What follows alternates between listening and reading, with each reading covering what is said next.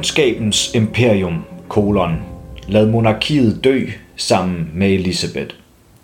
En artikel af Sonali Kulhatka fra Independent Media Institute. Dronning Elisabeth den anden død, den længst siddende monark i det britiske kongehus, har udløst global fascination og affødt tusindvis af clickbaits om detaljerne i forbindelse med hendes begravelse.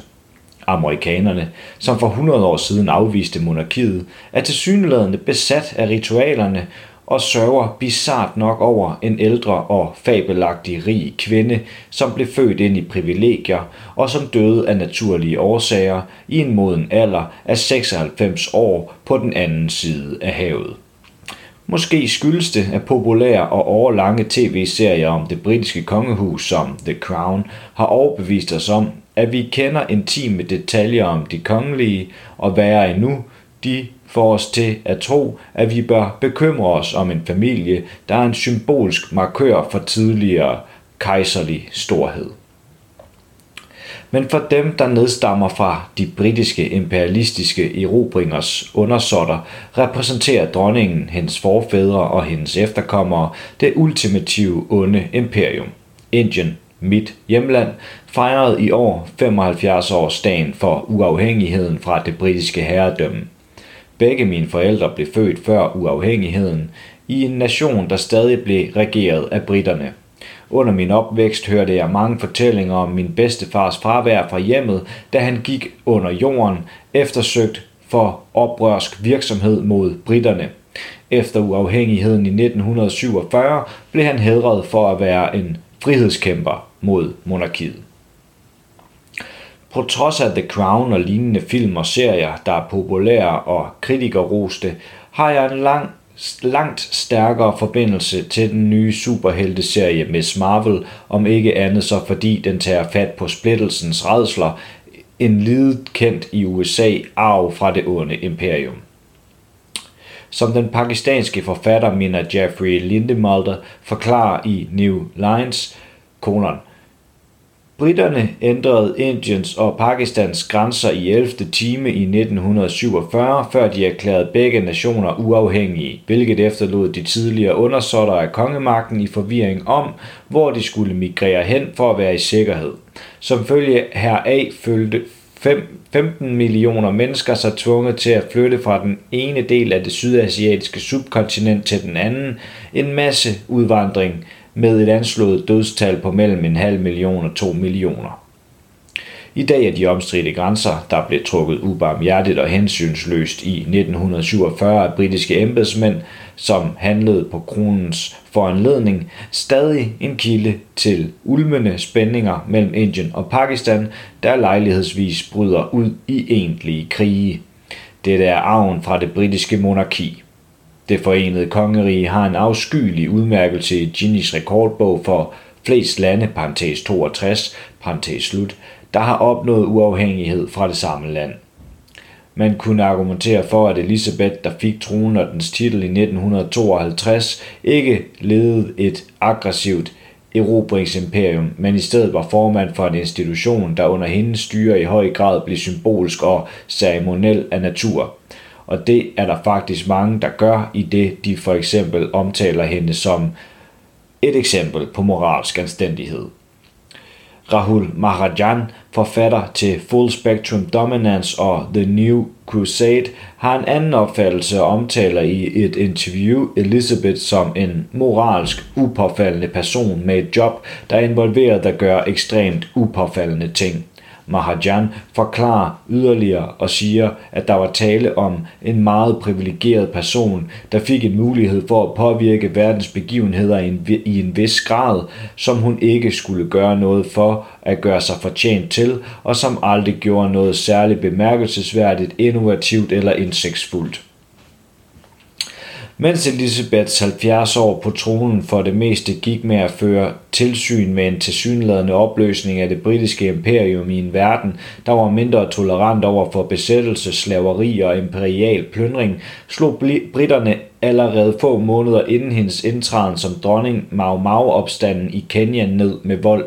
Ifølge en artikel i New York Times om, hvordan borgerne i afrikanske nationer i dag ikke har meget sympati for den afdøde monark, førte nedkæmpelsen af oprøret til oprettelsen af et omfattende system af inter- interneringslejre og tortur, voldtægt, kastrering og drab på 10.000 af mennesker.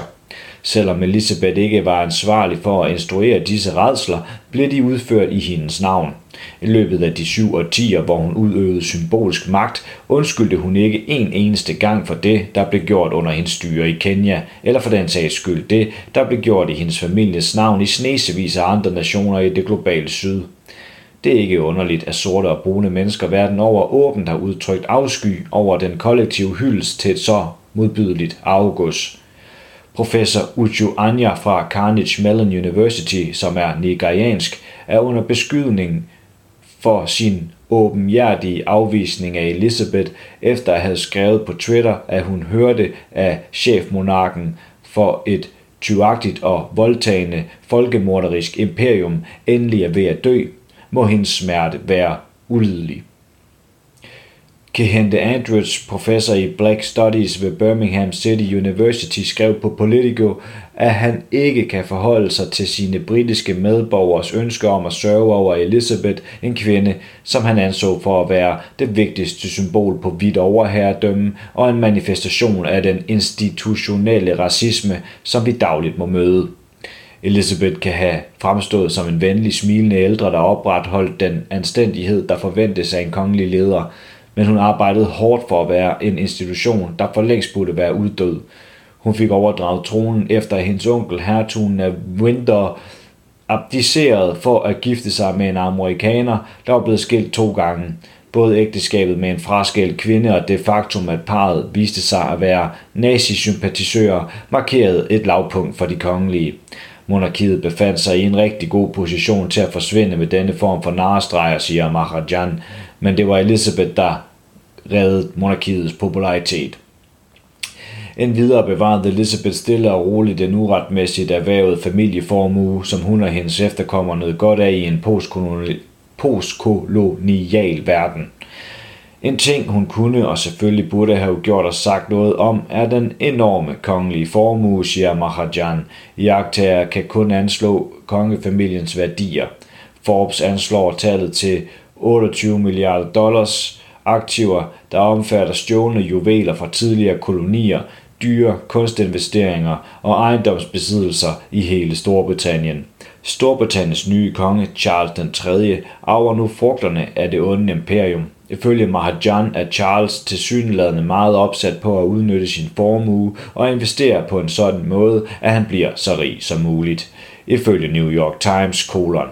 Som prins brugte Charles skattelettelser, offshore-konti og snedige ejendomsinvesteringer til at forvandle et hensynende gods til en milliardforretning.